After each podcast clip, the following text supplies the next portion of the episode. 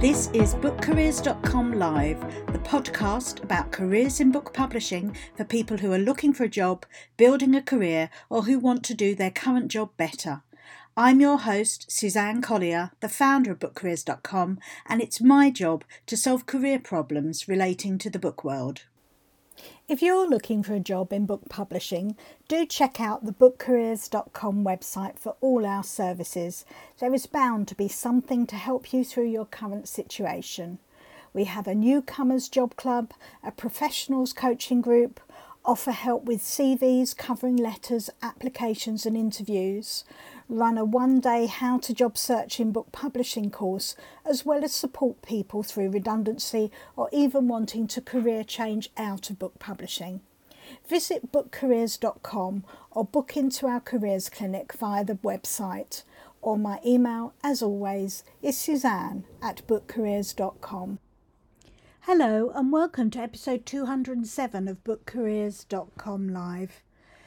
We've had so many CV bookings recently where I help people tailor their CVs towards book publishing or for a specific application. I thought I'd run through just a few points. So, if you are going to book an appointment, which we call an employability consultation, you have already given yourself a head start. So, here are seven essential points for building a book publishing CV. Number one, ensure that you can quickly update your CV at a moment's notice. It is no good designing your CV on software that you only get to use on the third weekend every month when you're staying with your best friend's cousin. The job advertisement might have said you need to be able to use Canva or InDesign, but not being able to send an appropriate up to date CV in response to that advertisement will hinder you far more.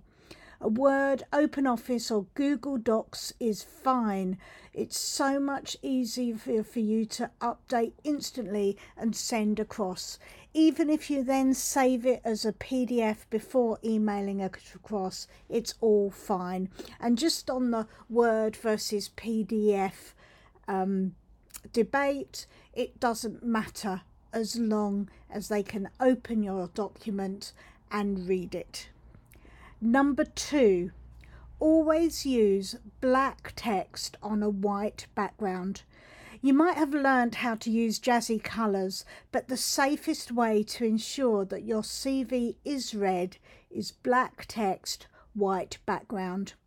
There are many reasons for this. One is because there are varying degrees of colour blindness, so you never know how someone may perceive your CV if it's anything other than black text, white background. Another reason is that if they're calling you for an interview, they may print your CV. If you've used lots of colour, you have no idea how that colour may print at the other end. Or if you've used reverse text, which is white text within a black background, they won't thank you for using up all the ink. I will mention here the client who was colourblind and didn't realise their CV was not black text on a white background. They had been unemployed for quite a while. No one had pointed out the colour text on their CV. Then they spoke to me. It cannot be a coincidence that after months of job searching, as soon as they change their CV to black text, white background, they get employed. Also, in this point is here in the UK, no photograph of yourself. I know in other countries it may be a requirement to put your photograph on your CV, but here in the UK, please don't do it. One of the main reasons not to put your photograph on your CV is because if the recruiter knows what you look like before selecting you for an interview, it hinders their diversity and inclusion policies. Number three, no columns. Now, I have done research of this. I know some people with CV and get columns get hired eventually. Of course they do. There are exceptions to every rule. However, the people who I see who've been job searching the longest all have their CV in columns. Yet when they go to a standard page, no columns, hey presto, their job search improves. There are many reasons why columns don't work on CVs, and one of the main ones is you lose a quarter of the page designing those columns and therefore have less room for content on your CV. Content such as your career history, your work experience, your education, or other points you wish to make. So do your job search a favour and remove the columns. Number four, content is king. You can faff around on the layout, choosing templates and looks for your CV, but ultimately the content on your CV will get you the job. So make sure it is well written, concise, and tells the recruiter what you can do, what skills you can bring, what you have achieved. If you're moving from an existing role, don't fall into the trap of copying and pasting your job description and using it as the job description on your CV. You might cherry pick one or two points, but aim to show how you made the job your own. Instead of saying, for instance, completing the office filing, you might say that you reorganised the office filing system. Or if you were responsible for booking in manuscripts, you might say, booking in manuscripts, I overhauled the whole system using an Excel spreadsheet so we could easily track which editor was responsible for each title. Always use real sentences, don't skip words. People in book publishing love reading. It doesn't mean you should use flowery vocabulary or write your CV with the help of a thesaurus, but make your CV readable by writing proper sentences. Number five, check and double check your spelling and grammar. You are looking for a job in book publishing. Almost everyone in book publishing by default proofreads everything they read often without realizing they are doing this. Ensure your CV will survive such scrutiny. Yes, I know sometimes people who have mistakes on their CVs sometimes get jobs, but more often than not, people who have mistakes on their CV don't even make it through the initial selection. Oh, this, although this is where point four, content is king, comes in. If you look like the right person for the role, sometimes a slight error might be overlooked. But don't take that risk. Always check and double check your spelling and grammar.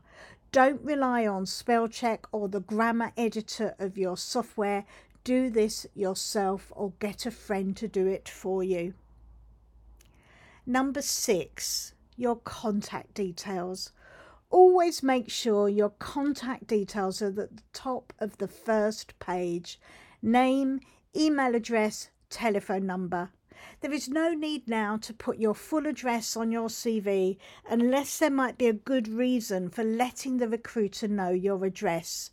And always proofread your email address and telephone number.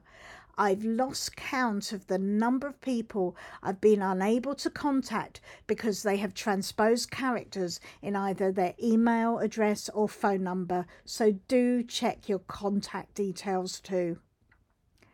Number seven, what to include. Your contact details, your career history, usually with the most recent appointment first Ensure you list any software you can use, any vocational experience, again with the most recent first.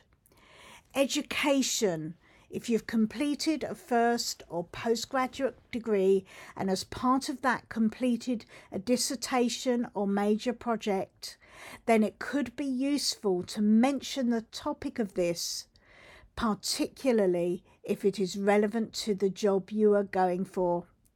and other information, which could cover anything else you want to add.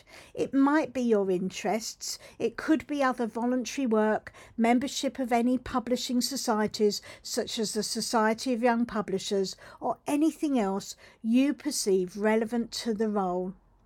If it might appear from your CV you have an international background yet have the full right to work in the UK, it could be good to mention here that you have the full right to work in the UK.